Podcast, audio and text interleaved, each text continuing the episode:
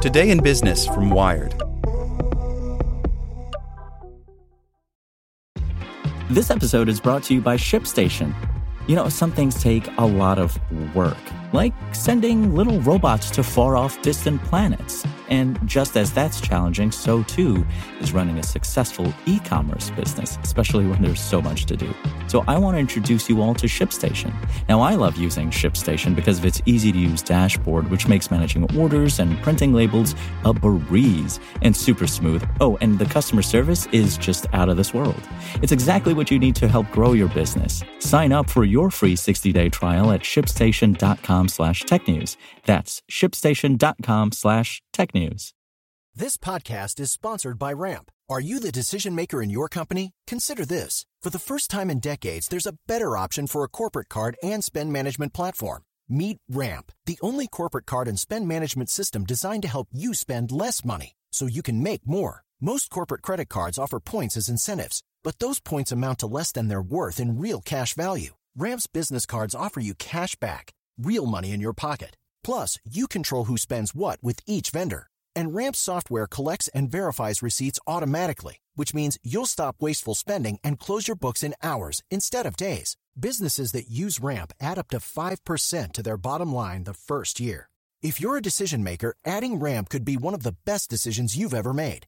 And now get $250 when you join Ramp for free. Just go to ramp.com slash easy. Ramp.com slash easy. R-A-M-P dot com slash easy. Cards issued by Sutton Bank and Celtic Bank members of DIC terms and conditions apply. Here's today's spoken edition of Wired.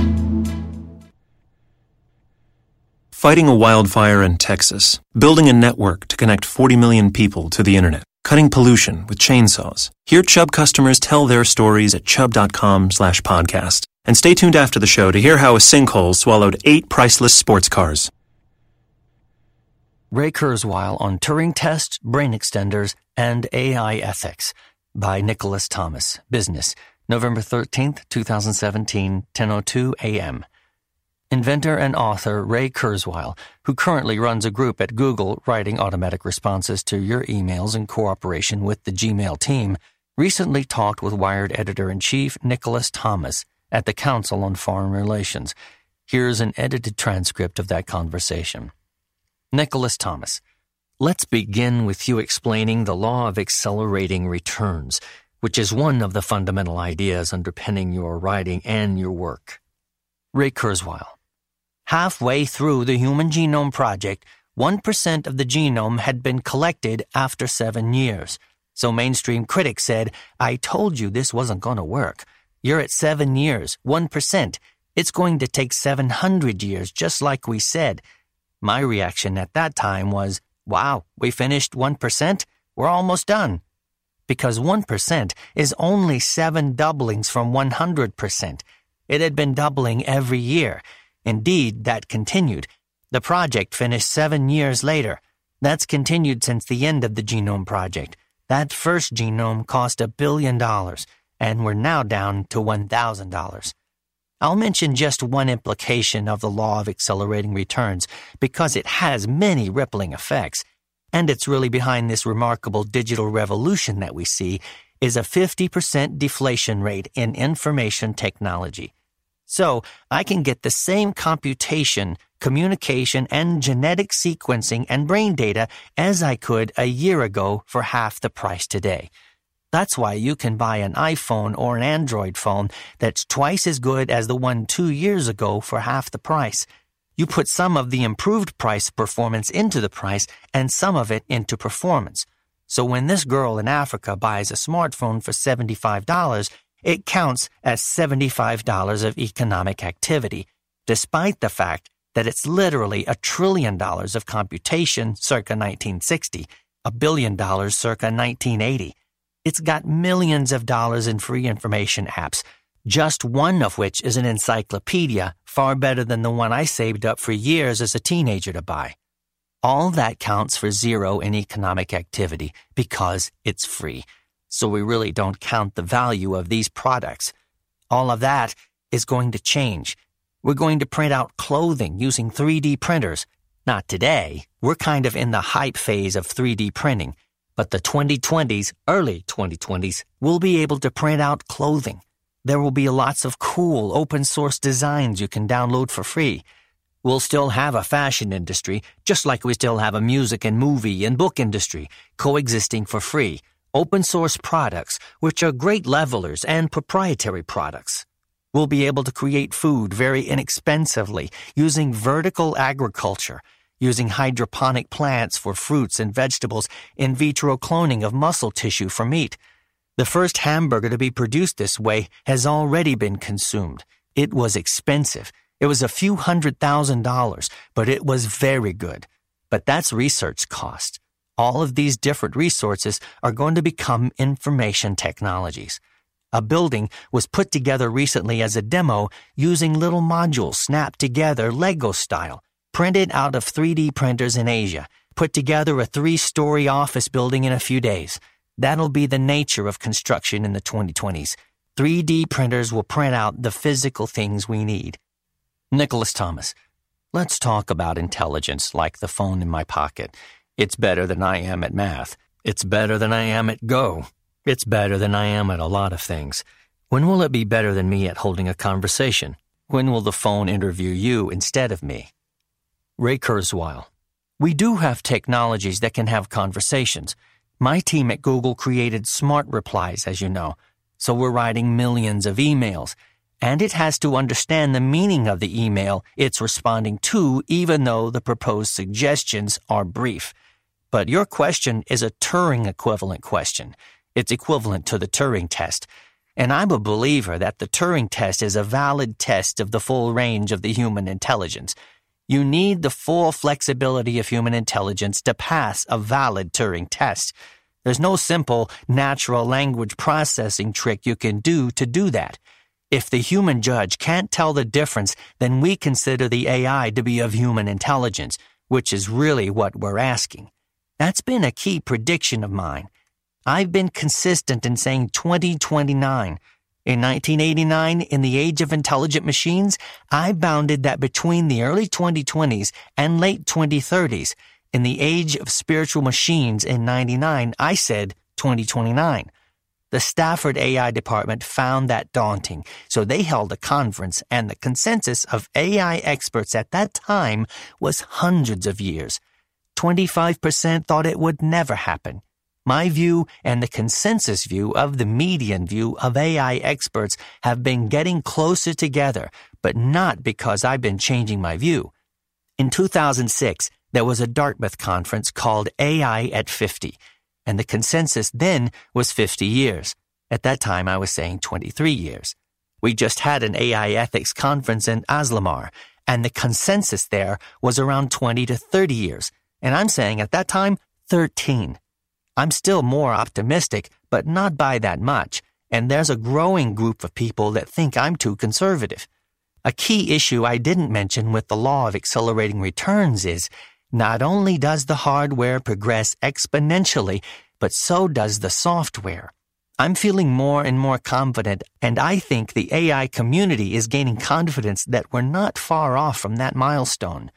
We're going to literally merge with this technology, with AI, to make us smarter. It already does. These devices are brain extenders, and people really think of it that way. And that's a new thing. People didn't think of their smartphones that way just a few years ago. They'll literally go inside our bodies and brains. But I think that's an arbitrary distinction. Even though they're outside our bodies and brains, they're already brain extenders, and they will make us smarter and funnier. Nicholas. Explain the framework of policymakers and how they should think about this accelerating technology, what they should do, and what they should not do. Ray Kurzweil. There has been a lot of focus on AI ethics, how to keep the technology safe, and it's kind of a polarized discussion, like a lot of discussions nowadays. I've actually talked about both promise and peril for quite a long time. Technology is always going to be a double edged sword. Fire kept us warm, cooked our food, and burned down our houses. These technologies are much more powerful. It's also a long discussion, but I think we should go through three phases, at least I did, in contemplating this. First, is delight at the opportunity to overcome old age afflictions, poverty, disease, and so on. Then alarm that these technologies can be destructive and cause even existential risk. And finally, I think where we need to come out is an appreciation that we have a moral imperative to continue progress in these technologies because despite the progress we've made, and that's a whole nother issue, people think things are getting worse, but they're actually getting better. There's still a lot of human suffering to be overcome. It's only continued progress, particularly in AI, that's going to enable us to continue overcoming poverty and disease and environmental degradation while we attend to the peril. And there's a good framework for doing that. Forty years ago, there were visionaries who saw both the promise and the peril of biotechnology, basically reprogramming biology away from disease and aging. So they held a conference called the Asilomar Conference at the conference center in Asilomar and came up with ethical guidelines and strategies, how to keep these technologies safe. Now, it's 40 years later. We are getting clinical impact of biotechnology it's a trickle today. It'll be a flood over the next decade. The number of people who have been harmed either accidentally or intentionally by abuse of biotechnology so far has been zero. It's been a good model for how to proceed. We just had our first Asilomar conference on AI ethics. A lot of these ethical guidelines, particularly in the case of, say, biotechnology, have been fashioned into law. So I think that's the goal. It's the first thing to understand. The extremes are all let's ban the technology or let's slow it down. That's really not the right approach. Let's guide it in a constructive manner. There are strategies to do that. That's another complicated discussion. Nicholas Thompson. You can imagine some rules that Congress could say that everyone working on a certain kind of technology has to make her data open, for example, or has to be willing to share his data sets and at least to allow competitive markets over these incredibly powerful tools. You can imagine the government saying, actually, there's going to be a big government funded option that we're going to have, kind of like OpenAI, but run by the government. You can imagine a huge national infrastructure movement to build out this technology, so at least people with public interest at heart have control over some of it. What would you recommend? Ray Kurzweil. I think open source data and algorithms in general are a good idea. Google put all of its AI algorithms in the public domain with TensorFlow, which is open source. I think it's really the combination of open source and the ongoing law of accelerating returns that will bring us closer and closer to the ideals. There are lots of issues, such as privacy, that are critical to maintain, and I think people in this field are generally concerned about these issues. It's not clear what the right answers are. I think we want to continue the progress, but when you have so much power, even with good intentions, there can be abuses. Nicholas Thompson. What worries you? Your view of the future is very optimistic, but what worries you? Ray Kurzweil. I've been accused of being an optimist, and you have to be an optimist to be an entrepreneur because if you knew all the problems you'd encounter, you'd probably never start any project. But I have, as I say, been concerned and written about the downsides, which are existential. These technologies are very powerful, and so I do worry about that, even though I'm an optimist, and I am optimistic that we'll make it through. I'm not as optimistic that there won't be difficult episodes, World War II, 50 million people died, and that was certainly exacerbated by the power of technology at that time. I think it's important, though, for people to recognize that we are making progress. There was a poll taken of 24,000 people in 26 countries recently. I asked, Has poverty worldwide gotten better or worse? 90% said, incorrectly, that it's gotten worse. Only 1% said correctly that it's fallen by 50% or more. Nicholas Thompson. What should the people in the audience do about their careers? They're about to enter a world where the career choices are career choices mapped onto a world with completely different technology. So, in your view, what advice to give the people in this room? Ray Kurzweil. Well, it really is an old piece of advice, which is to follow your passion, because there's really no area that's not going to be affected or that isn't a part of the story. We're going to merge with simulated neocortex in the cloud. So again, we'll be smarter. My view is not that AI is going to displace us. It's going to enhance us. It does already. Who can do their work without these brain extenders that we have today? And that's going to continue to be the case. People say, well, only the wealthy are going to have these tools. Well, I say, yeah, like smartphones, of which there are 3 billion. I was saying 2 billion, but I just read the news that it's about 3 billion. It'll be 6 billion in a couple of years. That's because of the fantastic price performance explosion. So find where you have a passion. Some people have complex passions that are not easily categorized, so I find a way of contributing to the world where you think you can make a difference. Use the tools that are available. The reason I came up with the law of accelerating returns literally is it was to time my own technology projects so I could start them a few years before they were feasible, to try and anticipate where technology is going. People forget where we've come from. Just a few years ago, we had little devices that looked like your smartphone, but they didn't work very well. So that revolution and mobile apps, for example, hardly existed five years ago. The world will be comparably different in five years, so try to time your projects to meet the train at the station. Audience question. So much of the emphasis has been on the lovely side of human nature, on science and exploration, and I'm curious about the move more toward our robot partners. What about the dark side? What about war and war machines and violence? Ray Kurzweil.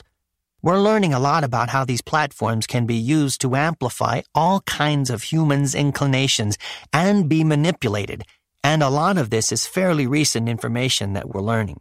So AI learns from examples. There's a motto in the field that life begins at a billion examples, and the best way to get examples is to learn from people. So AI very often learns from people. Not always. AlphaGo Zero just learned from itself by playing Go games against itself. But that's not always feasible, particularly when you're trying to deal with more complex real world issues. There's a major effort in the field. It's going on in all the major companies and in open source research as well to debias AI because it's going to pick up biases from people if it's learning from people and people have biases. So to overcome gender bias and racial bias, that can actually be a goal. As humans, we pick up biases from all the things we've seen. A lot of it's subconscious. We then learn as educated humans to recognize bias and try to overcome it. And we have conflicts within our own mind. There's a whole world of research to debias AI and to overcome the biases that they pick up from people. So that's one type of research that can overcome problems with machine intelligence. In these ways, machine intelligence can be actually less biased than the humans that it learned from. Overall, though, Despite all the promise and peril that's intertwined in social media, it's overall been a very beneficial thing. I walk through airports and every child over the age of two is on their devices. It's become a world community, and I think the generation now growing up, more so than any other generation, feels that they are citizens of the world because they're really in touch with all the cultures of the world. Nicholas Thompson. In the last year in this country, we have not grown closer to the rest of the world, and a lot of people would say our democracy has not gotten better. Is this a blip in the ongoing continuing process and mankind coming together, or are many people misinterpreting it? Ray Kurzweil. The population in politics in the United States and in other places in the world is unfortunate. I don't think it is an issue for the kinds of things that we've been talking about today. I mean, we've had major blips in the world. World War II was a pretty big blip and actually didn't affect these trends at all. There may be things that we don't like in certain government officials or the government, but there's a discussion. We're not in a totalitarian era where you can't voice your views. I'd be more concerned if we moved in that direction, but I don't see that happening. So, not to diminish the importance of government and who's in power and so forth, but it's at a different level. The kinds of issues we're talking about are not really affected by these issues. There are existential risks that I worry about because technology is a double edged sword. Audience question. My question is about inequality. There are a lot of phases through most of human history where economic inequality is quite high. I'm wondering whether you think the 20th century is an anomaly in that sense and how the diffusion of technology is going to impact that inequality. Ray Kurzweil. Economic equality is getting better. Poverty in Asia has fallen over 90%, according to the World Bank, in the last 20 years. They've gone from primitive agrarian economics to thriving information economies. Africa and South America have growth rates that are substantially higher than the developed world. Any snapshot you take, there's inequality, but it's dramatically moving in the right direction. Poverty worldwide has fallen 50% in the last 20 years, and there's many other measures of that. People say the digital divide, but no. The internet, smartphones are very strong in Africa. That's a change in just the past few years. So we're moving in the right direction. At any one point in time, there's grave inequality and people are suffering, but the numbers are growing in the right direction. Audience question. I hear from your remarks that you're making a prediction that artificial general intelligence is 12 years out, and you've mentioned a couple of times that notwithstanding your optimism, you are concerned somewhat about existential risks. So I was wondering if you could elaborate a little bit more about what you mean by that, and what is the most important thing you think technologists should be doing to reduce those risks. Ray Kurzweil. I mean, existential risks are risks that threaten the survival of our civilization. So the first existential risk that humanity ever faced was nuclear proliferation. We have had the ability to destroy all of humanity some number of times over. With these new technologies, it's not hard to come up with scenarios where they could be highly destructive and destroy all of humanity. Biotechnology, for example, we have the ability to program biology away from disease. Immunotherapy, which is a very exciting breakthrough in cancer, I think it's going to be quite revolutionary, is just getting started. It's reprogramming the immune system to go after cancer, which it normally doesn't do. But bioterrorists could reprogram a virus to be more deadly and more communicable and more stealthy and create a superweapon. And that was the specter that spawned the first Asilomar conference 40 years ago. And there have been these reoccurring conferences to make these ethical guidelines and safety protocols and strategies more sophisticated. And so far, it's worked. But we keep making the technology more sophisticated. So we have to reinvent them over and over again. We just had our first Asilomar conference on AI ethics. We came up with a set of ethics which is all signed off on. A lot of them are somewhat vague.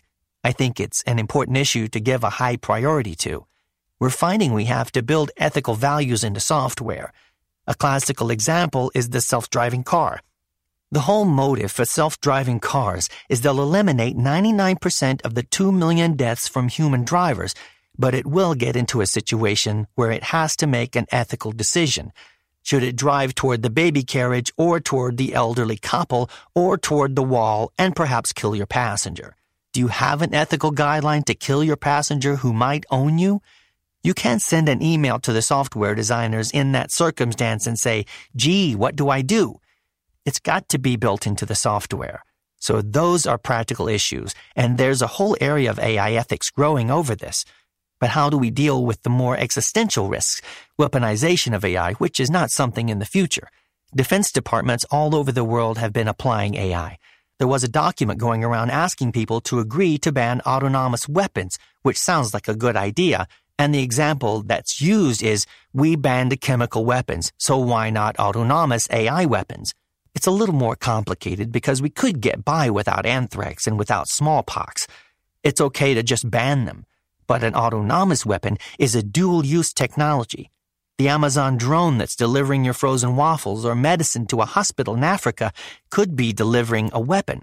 It's the same technology, and kind of the horse is already out of the barn, which is just to say that it's a more complicated issue, how to deal with that. But the goal is to reap the promise and control the peril. There are no simple algorithms. There's no little subroutine that we can put into our AIs. Okay, put this subroutine in. It'll keep your AIs benign. Intelligence is inherently uncontrollable. My strategy, which is not foolproof, is to practice the kind of ethics and morality and values we like to see in the world in our own human society. Because the future society is not some invasion from Mars of intelligent machines. It is emerging from our civilization today. It's going to be an enhancement of who we are. So if we're practicing the kind of values that we cherish in our world today, that's the best strategy to have a world in the future that embodies those values. This podcast was made possible by Chubb. Hear how a sinkhole opened up under the National Corvette Museum. Right now. Betty called me at six in the morning.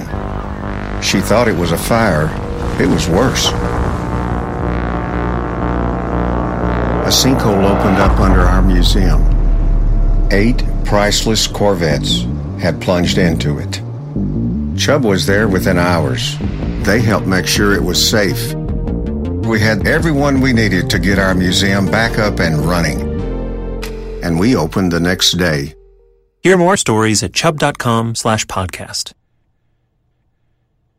This is the story of the one. As head of maintenance at a concert hall, he knows the show must always go on. That's why he works behind the scenes, ensuring every light is working, the HVAC is humming, and his facility shines. With Grainger's supplies and solutions for every challenge he faces, plus 24 7 customer support, his venue never misses a beat. Call quickgranger.com or just stop by. Grainger, for the ones who get it done.